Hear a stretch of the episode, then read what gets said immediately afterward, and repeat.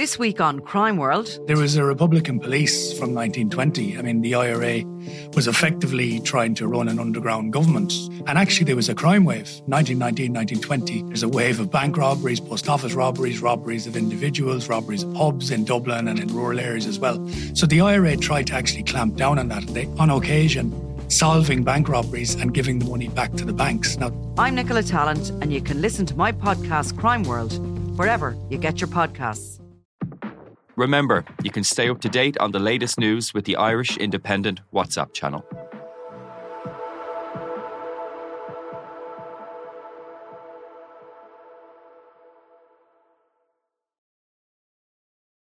Today on the Indo Daily, the FAI's latest financial own goal. 2023 FAI Cup winners. It's St. Patrick's Athletic. While the Aviva Stadium was hopping for the FAI Cup final last Sunday, the actions of their chief executive have called staff to cry offside. This has really annoyed the FAI staff. The SIPTU have issued a statement yesterday saying they're shocked and appalled by this. Jonathan Hill was the new sweeper of the post-John Delaney era, but now payments to the football boss have resulted in funding being suspended. So you have all sorts of chicanery going on. You have all sorts of, let's call them threats with a small t perhaps, but you have all sorts of, there's an awful split at the moment. Okay. And it's coming at the worst possible time. And with mixed fortunes on the pitch for the men's and women's international teams, the organisation is still in the spotlight of public opinion. In the last 3.5 years, how far we've fallen is unbelievable. I mean, the performance tonight wasn't any good, but it's not been good for a long, long time. I'm Fionnán Sheahan, and today on the Indo Daily, I'm joined by Sunday Independent reporter and co-author of Champagne Football, Mark Tighe, to ask if anything has really changed since the departure of John Delaney. The words FAI and scandal are never far apart in the dictionary. What's happening this time? Yeah, and this time again, I suppose it's the unfortunate area of the CEO's pay, which has called the organisation into disrepute and crisis again. So on November 1st, the FAI board learned that Sport Ireland, which is the state body which funnels all the public money into various sporting bodies, had carried out an audit using the accountancy firm COSI to look into pay to Jonathan Hill. So he's the Englishman who was recruited to be the permanent replacement for John Delaney. There'd been a series of kind of interim CEOs in the year after Delaney was finally kind of booted out of the organisation in 2019. Hill came in November 2020. And what's emerged is that he basically had to make repayments of some €20,000 because as part of the bailout for the FAI, which was agreed between Shane Ross when he was Minister of Sport and Roy Barrett, the new independent chair of the FAI in January 2020, there was a series of 165 recommendations. There was a memorandum of understanding, an MOU they call it. And Article 35 of that MOU said that the level of remuneration for the CEO of the FAI cannot exceed that of a Secretary General of Government Department, which is about 216,000 in 2022. But what's emerged is that Jonathan Hill didn't move to Ireland after he took the job. Instead, he was commuting, living in the Castlach Hotel during the week when he was here. Obviously, COVID played a part in that, the pandemic, so that put him off moving. And then there was family issues. He decided he wouldn't move permanently, as was expected, and said publicly. And so there's some €8,500 in benefit in kind payments that he's had to repay to do with those allowances that were paid for those kind of transport and accommodation. And then something that's really, really annoyed the FAI staff and board members is that he's had to make repayments of some €12,000 to do with leave not taken. So in lieu of leave not taken. So this has really annoyed the FAI staff. The SIPTU have issued a statement yesterday saying they're shocked and appalled by this. Their staff handbook says, you know, we've a use it or lose it policy. If you don't use your leave by the first 3 months of the next year, it's gone. You don't get paid for it. But here we find out the CEO has been getting payments for them. And who signed off on that? And on the FAI board, it's a matter of huge contention. The board is in uproar.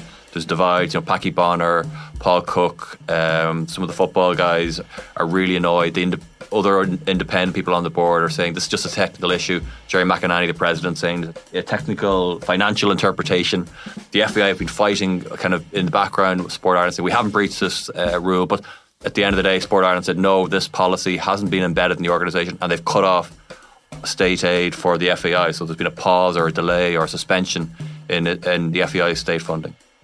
So in effect, it's kind of the interpretation of relocation allowances, and it's also holiday pay for holidays that you didn't take, so therefore you're getting paid on top of your regular salary, obviously in breach of the FAI's own handbook in relation to how they treat their own, how their normal own staff are paid, yeah. And also in an organisation that is under enormous financial scrutiny.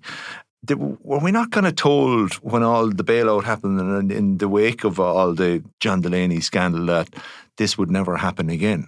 That was the idea, and that's why so many people are appalled by this, you know. And I know there's rumblings in the football community saying that Hill has to go over this. You know, there are calls for his head. I don't know if people put their head above the parapet now and go public on that.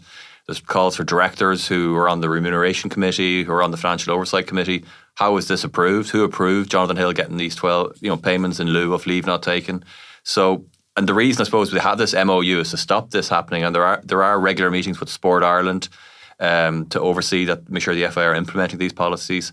Like the FAI, I know, have fought a big battle saying, you know, if you look at his remuneration over 2022 and 2023, he hasn't exceeded the Secretary General pay level. So they've been saying, you know, this is just a technical interpretation. They've kept to the letter of the law, they say, and that is just, but we've had COSI, the guys who came in and, you know, found out that John Delaney had taken payments of some 900,000 from the FAI that weren't authorised, and that's still under investigation.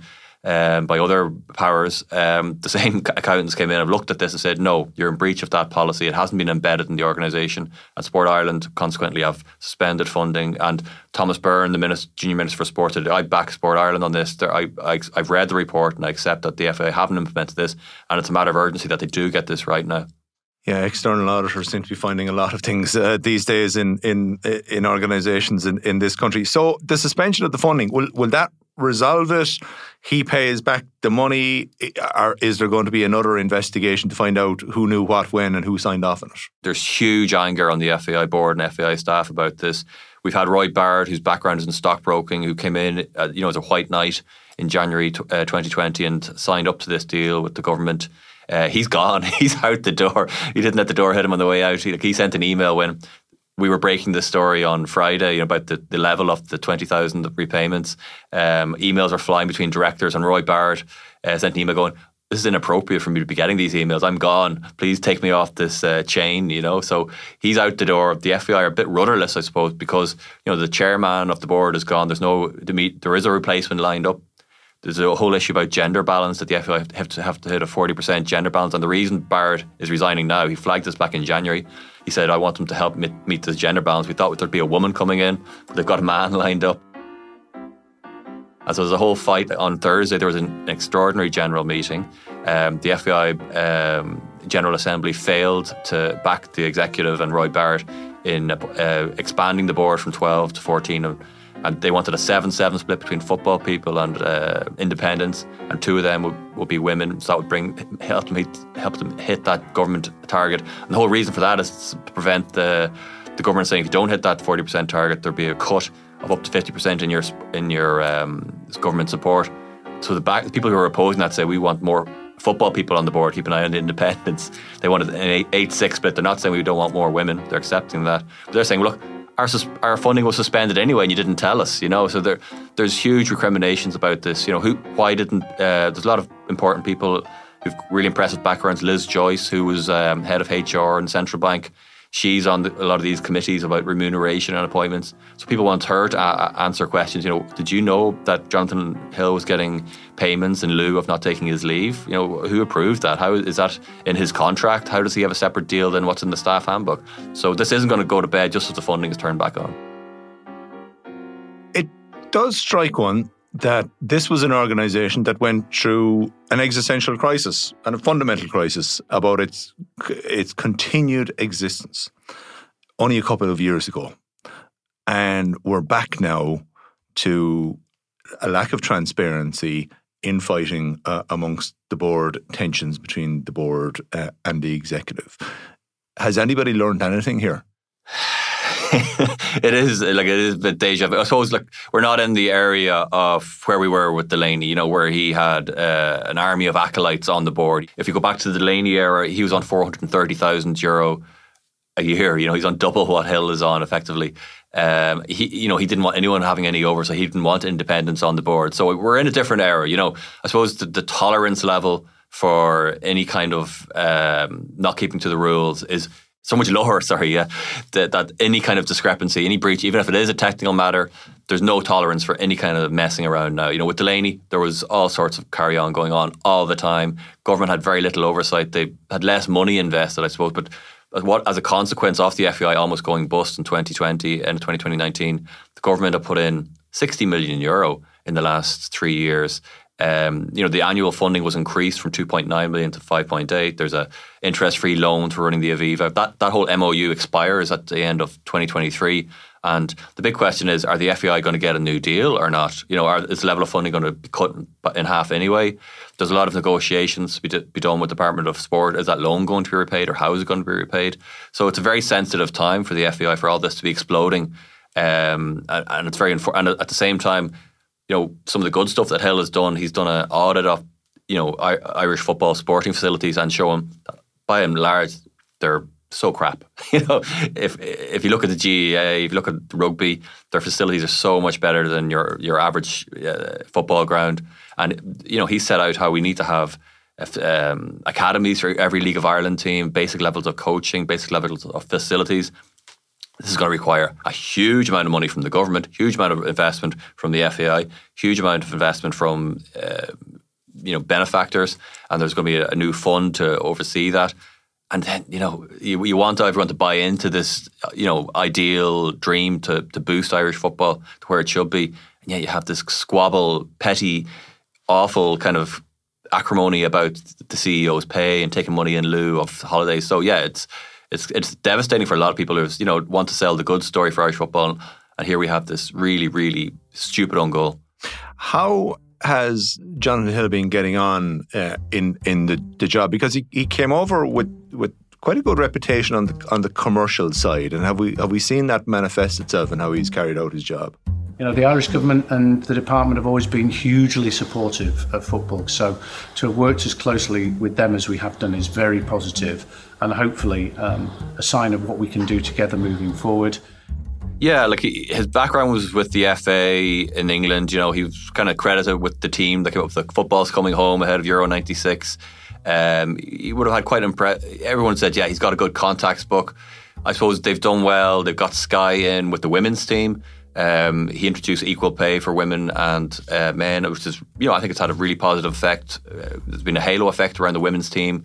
The Sky have activated, as they say in commercial speak, that sponsorship very well. The huge gap, I suppose, has been in the men's team, that they haven't got a sponsor in there for them. And, you know, sometimes I've asked him about it, and he said, you know, we might have news for that in next few weeks. But there's been no one there. Now, what Hill has said when we've repeatedly asked him about this is that all these other sponsors they've brought in a lot of second-tier sponsors, and he said the money we're getting from them, the money we're getting from the new kit deal they did with Castori, they got rid of the Umbro deal through an Irish brand, ambassador, I suppose, off that brand. They said the money we're getting from Castori and all these second-tier are actually exceeds what we would have been getting from three. The $2 million a year, effectively, has been missing. So, but That's a huge gap there. An organisation that was 60 million, 65 million in debt when he took over. He said we've got the debt down to about 45 million. We haven't seen the 2022 accounts yet. We're expecting that in the next few days and weeks now, as the AGM is due in December. So it's a mixed bag, definitely, from Hill. You know, the lack of commercial delivery is a big own goal. I think, again, you know, I think a lot of people would say they've priced the FAI out of the market, you know, that people aren't willing to pay. It is a damaged brand. They've kind of sort of rebranded Football Ireland, Ireland Football. They've changed the crest for the Irish team, you know, to try and put a bit of blue water between themselves and the old FAI. John Delaney was notorious for going to 2,500 clubs around the country every weekend. You'd see his diary, Friday, Saturday, Sunday. He might fit in 18 different club visits. Jonathan Hill doesn't do that. You know, I've seen him. I'm a coach in Turner Rangers. I've seen him in Bushy Park, but you know, he does live in England, and I don't think he's got into that grassroots structure, which needs a lot of reform. There's a lot of little John Delaney's out there in different parts of the country that are holding back their leagues, holding back amateur football, holding back the progression of players into League of Ireland or elsewhere. And I think he still hasn't got under the bonnet there, unfortunately. A lot of talk this year about the increased attendances in the League of Ireland. proof in the pudding being the FAI Cup final. Phenomenal crowd attending that game between St. Patrick's Athletic and Bohemians. Is the League of Ireland succeeding because of initiatives being taken at FAI level or in spite of? I don't think you can discount the FAI's role in improving things in the League of Ireland, as a lot of people have. They have helped in the promotion of the game, even with the final in the Aviva Stadium at the weekend. Delaney famously would keep all the finances and the financial details from the League of Ireland teams. They didn't know how much RTE was paying for coverage, or if it was paying, or he wasn't even giving them a split from the final. So there now is a split, that the FAI will get a portion and each of the teams will get a portion for the ticket sales. So that's a new thing. So that encourages, Bows and St. Pat's to sell those tickets, promote it. The FAI have done a good job promoting a lot of those games. Like we've had more TV interest. Virgin Media have come on this year. There was a televised playoff between Cork City and Waterford there for the promotion relegation battle for League of Ireland. That's the first time that's been televised, and it was a great spectacle, a brilliant goal that Waterford scored to get back in it. So I think the FAI have done a lot of good work. They've talked to clubs about their academies and so on, but the showpiece event there at the weekend, and you have over 43,000, more than was in the Dutch league, Dutch Cup final. Shamrock Rovers are the best supported team in the league, and their average attendance I think is around 6,500. There's a huge lot more to do, and unfortunately, stuff like this scandal is really taking the shine off Irish football when it should be a positive story all this week. Of course, you could point out that next year's League of Ireland Premier Division will be the East Coast plus Derry and Waterford. But anyway, that's a row for another day. What about Jonathan Hill and the FAI's handling of the Vera Pau situation versus the Stephen Kenny situation? How would you assess both? Like, Vera Pau obviously was a much loved figure. She was very prominent. She was the marshal for the St. Patrick's Day parade.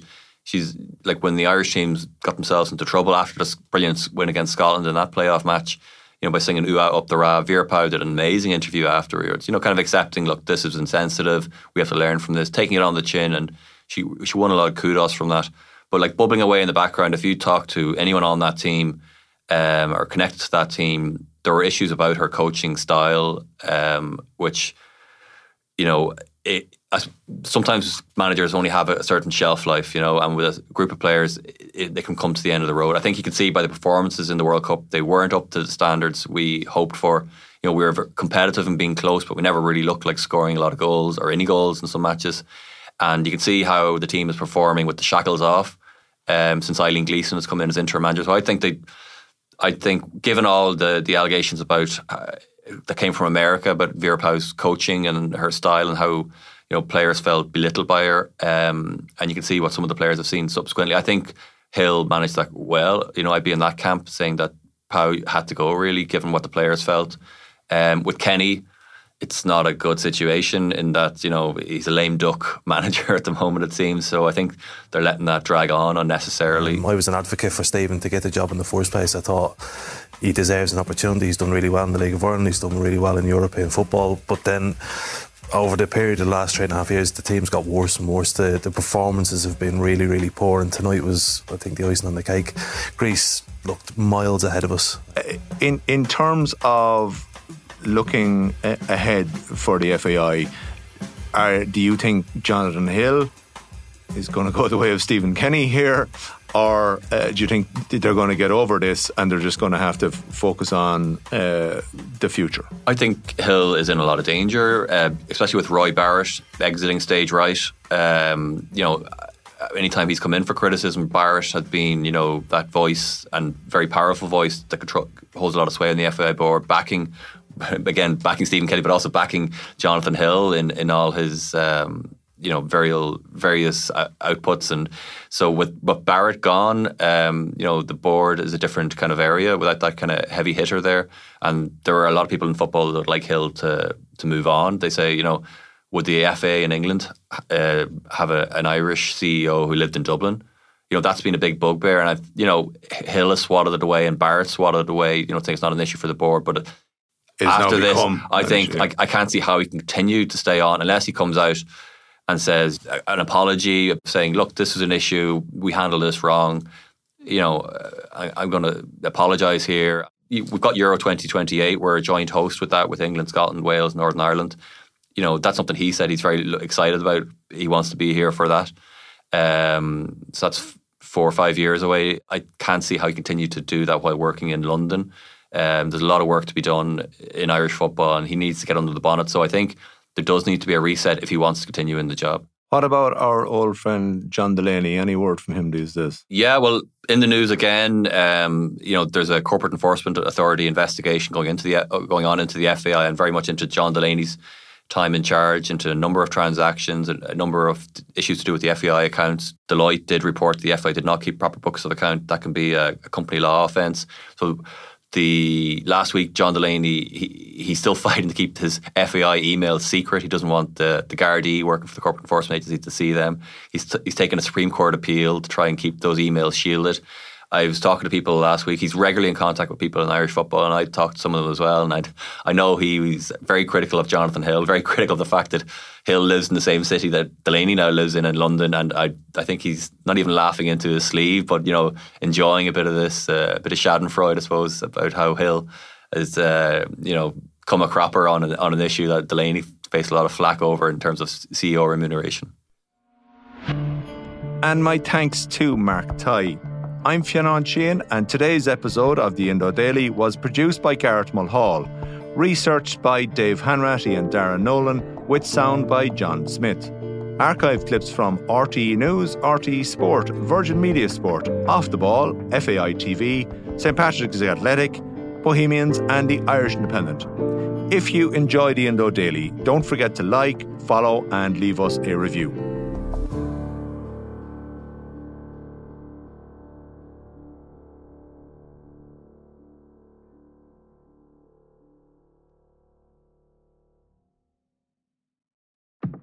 Remember, you can stay up to date on the latest news with the Irish Independent WhatsApp channel.